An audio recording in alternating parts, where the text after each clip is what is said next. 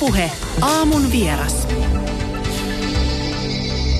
Räppäri, Pyhimys, Mikko Kuoppola. Millaisen henkireijän musiikin teko ja lyrikoiden kirjoittaminen on tuonut sun elämään? No oikeastaan varmaan just toi vaihe oli se, milloin se syveni se reikä. Elikkä tota, sitä ennen se oli selkeästi sellainen... Eli ihan ja, alkuaika silloin, kun Joo, oikeastaan niin, tai siis siinä vaiheessa, kun rupesin tekemään sooloa. Elikkä, mm.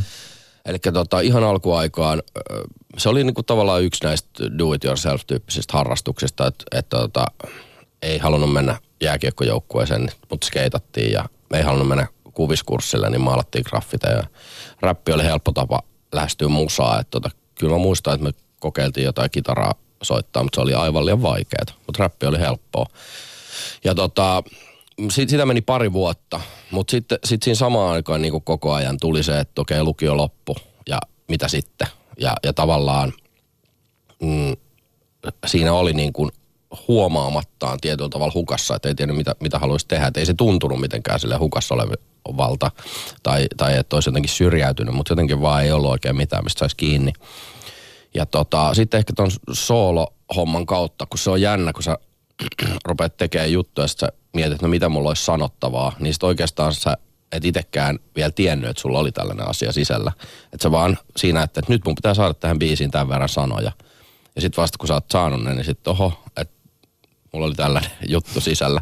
Että tietyllä tavalla se on muodostunut siitä koko ajan tärkeämmäksi ja tärkeämmäksi. Sit varmaan just ne vuodet jostain kaksituhattakolme kaksituhattakuusi, ennen kuin sai ekan levydiilin, niin se oli niinku tälleen niinku kärjistetysti sanottuna niin se asia, mikä piti hengissä. Et mä olin niinku monta vuotta pikaruokalassa töissä ja ei ollut niinku, mä olin päässyt eka lukion jälkeen tekniseen korkeakouluun, mutta se ei niinku lähtenyt yhtään, mutta ei myöskään niinku... Mitä sä opiskelit siellä? Ää, tietoliikennetekniikka. Mutta tota, se ei jotenkin, se insinöörimaailma ei tuntunut mun mulle omalta, mutta sitten ei kyllä niin kuin missään nimessä siihen aikaan pystynyt ajattelemaan täysjärkinen ihminen, että musta tulee räppäri, että se olisi joku ammatti.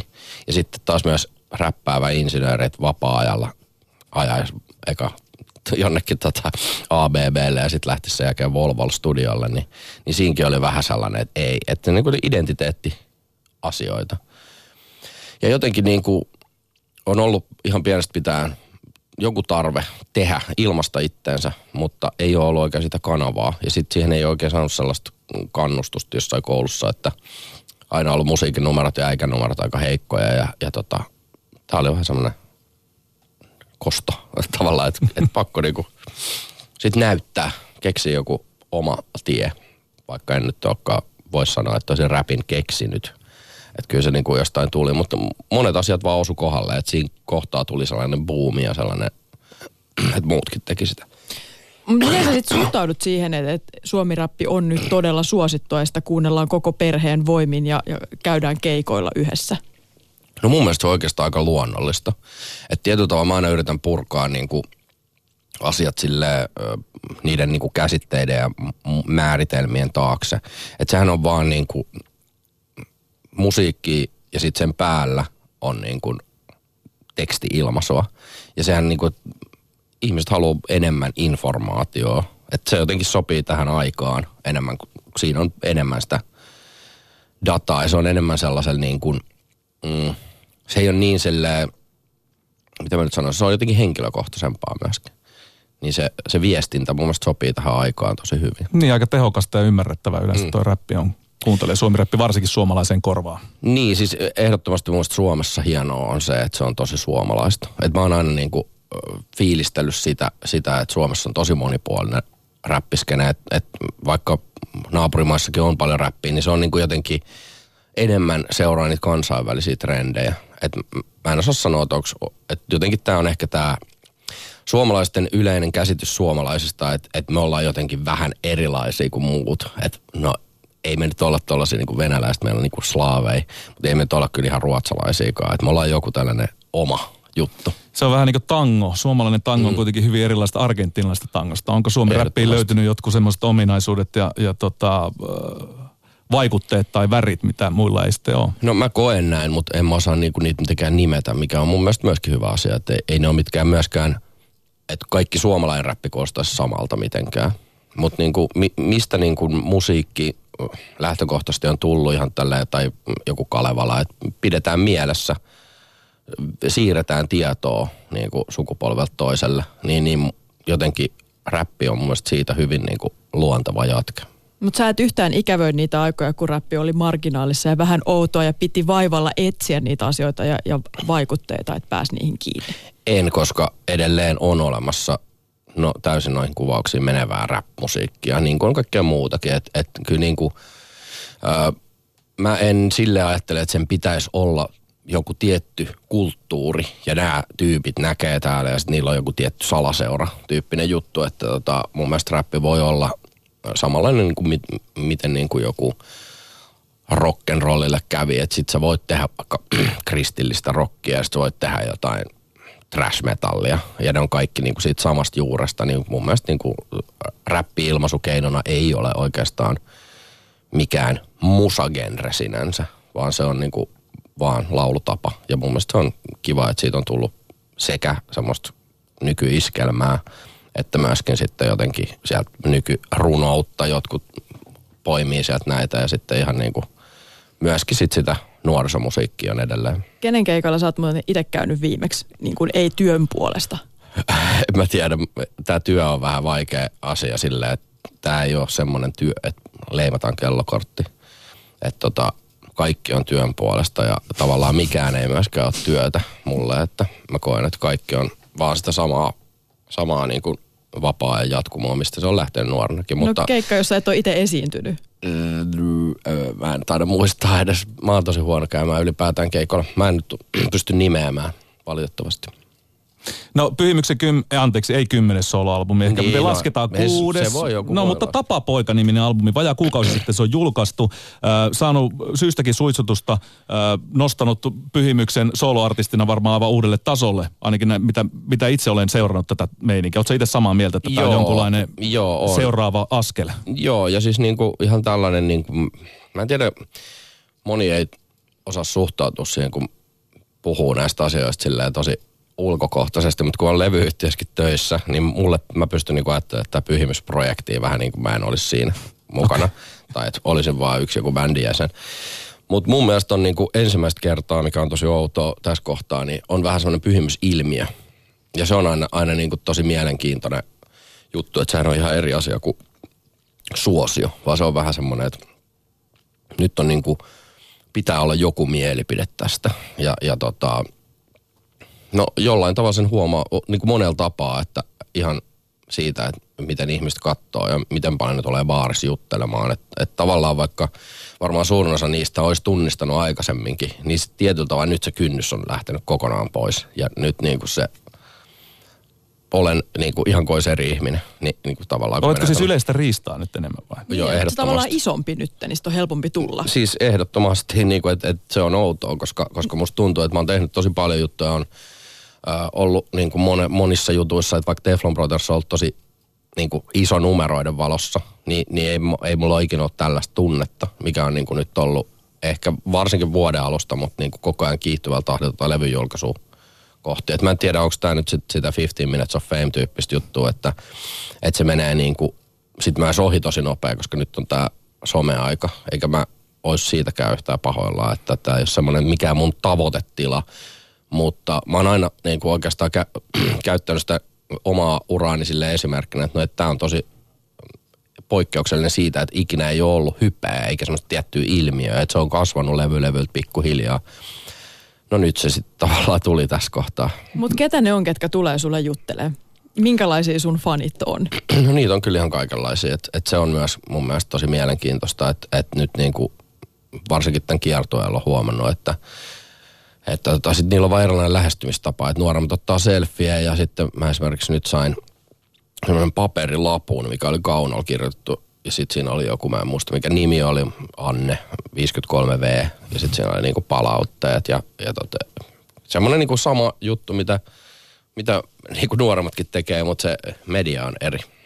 Mutta siis sanot, että kritiikkiä on myöskin kasvanut. Olet huomannut, että sua kritisoidaan nyt nykyään paljon enemmän. Miten tämä niin näkyy? Joo, siis taisi äh, ehkä just nimenomaan se, että sit kun on tällainen ilmiö, niin sit siihen ei enää niin kuin, äh, kukaan ei koe, että mua tarvii tukea. Mutta sen sijaan ää, ehkä niinku, ja monesti mietin myös sitä, että mikä on, on niinku kritiikin motiivi. Että onko se niinku se viestinnällinen tarkoitus ja antaa niinku analyysi siitä teoksesta tai jostain mun keikasta. Mutta tota, välillä, välillä tuntuu, että vaikka toki nyt on ehkä mahdoton ihan täysin objektiivisesti lukea arvosteluja, jotka koskee itseään, niin silti välillä tulee sellainen fiilis, että, että tota, tässä on nyt niinku ihan selkeästi haluttu väärin ymmärtää tämä koko ilmiö ja jotenkin, jotenkin niinku kirjoittaa sit siitä kulmasta, että miksi tämä nyt on muka niin suosittua, että, että se on nyt vähän niin kuin, tosi paljon tullut niinku laskelmoimissyytteitä tai semmoisia, niinku, että monissa arvosteluissa käytetään pyhimys yrittää levyllä tehdä tätä. Mä niinku, ja, ja puhutaan musta paljon enemmän siitä niinku kohderyhmästä ja puhutaan niinku paljon enemmän siitä kaikesta muusta kuin siitä itse musiikista. Ja tota, se on tosi kummallista, koska mä en ensinnäkään, mä oon yksinään jossain Thaimaan bungalovissa kirjoittanut näitä, niin mä en ole ajatellut yhtään millään tavalla enempää kuin aikaisemminkaan mitään kohderyhmiä.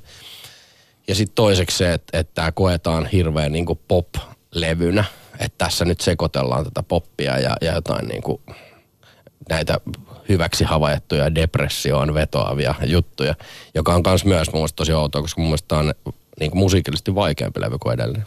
No mutta joka tapauksessa keikkasalit on täynnä, että siitä nyt ei ainakaan pysty valittaa, että ihmiset tulee keikalle ja meininki on siinä mielessä kova. Kyllä, kyllä tota, vielä äh, haluan tuohon vaan sanoa, että se on just nimenomaan, kun se on omalla kohdalla, niin se on eri. Mä muistan, kun mm, paperiteen Malarian pelko julkaistiin ja, ja se sai heti ensimmäisen päivän rumbalta niin kuin kuusi kautta kymmenen. Silloin mä sanoin Henkalle sillä, että ei tää on hyvä merkki, että tämähän vaan tarkoittaa, että sä oot sen verran iso, että rumpa haluaa repiä sut alas, niin se on jännä, kun sit omalla kohdalla sitä ei kuitenkaan osaa ottaa niin kypsästi, vaan on sillä vaan, että miksei kaikki voi vaatia, että sä kehua.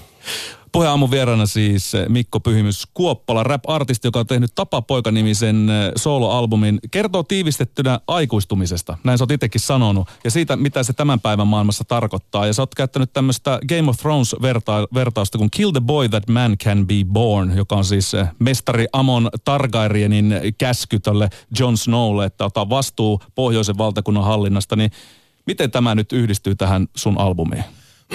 Toi lause itse asiassa tuli vasta sen jälkeen.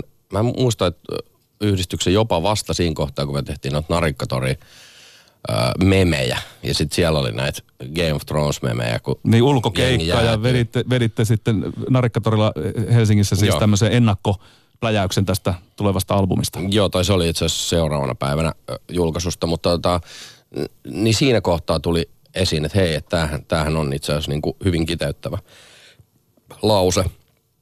Toki, toki niin kuin levyllä se ei välttämättä se poika koskaan kasvakkaan aikuiseksi, tai se on niin kuin enemmän just siitä keskenkasvuisuudesta, että, että pitäisi olla aikuinen, mutta sitten ei koe olevansa.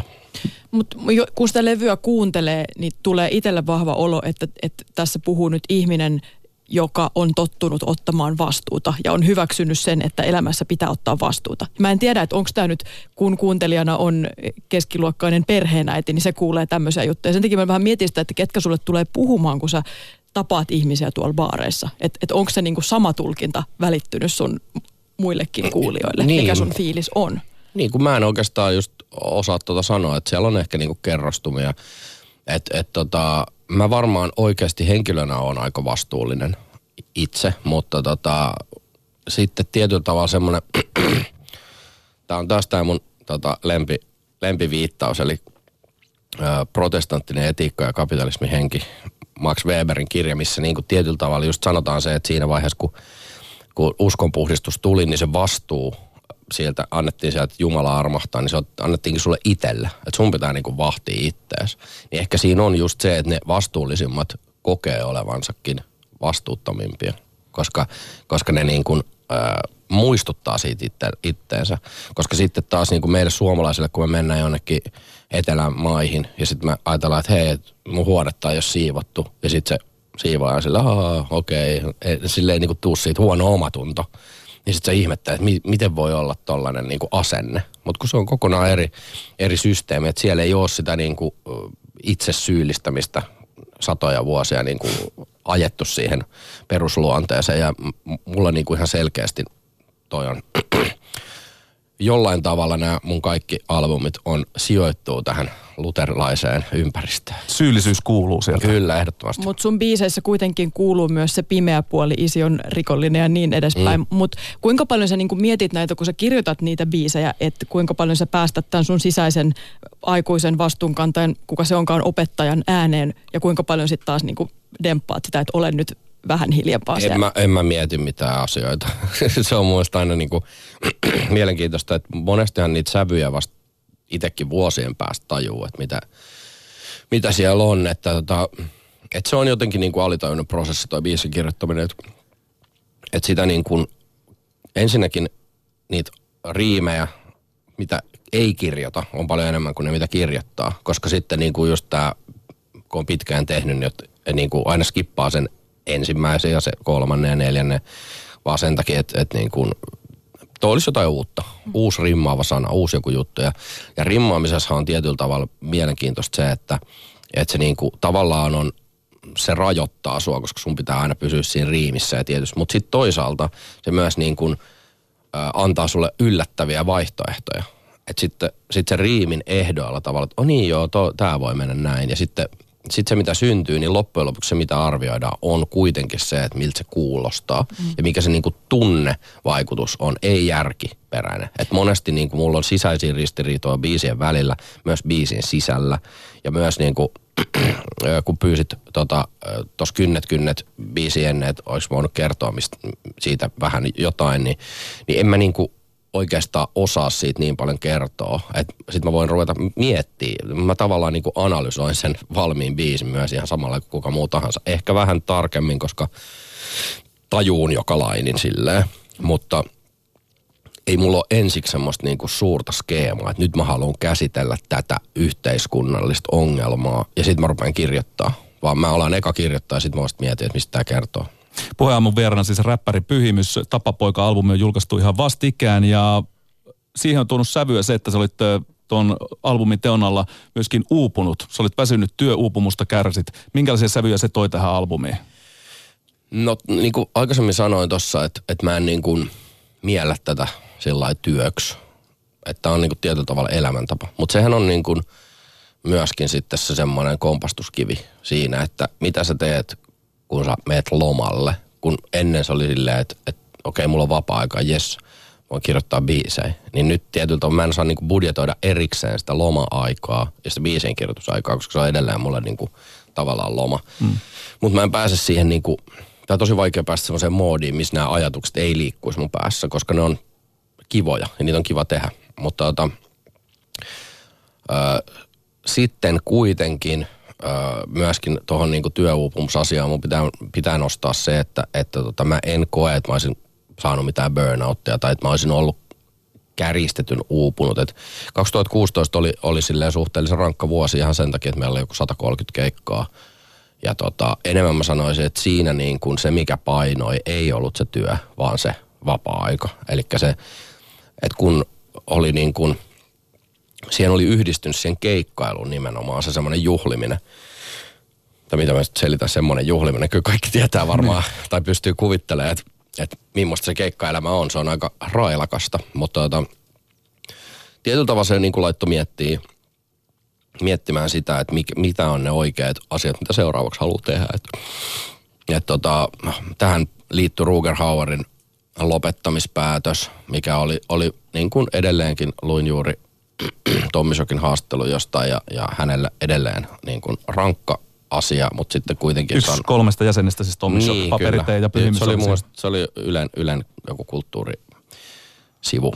Tota, Olikohan kulttuurikoktaili? Kulttuurikoktaili, no. Käykää lukemassa. Se on, se on mielenkiintoinen, koska, koska siinä niin kuin ihan selkeästi heijastuu se, että Tommi on helpottunut tästä lopettamisesta, mutta myöskin samaan aikaan sitä mieltä, että ei olisi pitänyt lopettaa. Mutta, mutta tota, mä itse...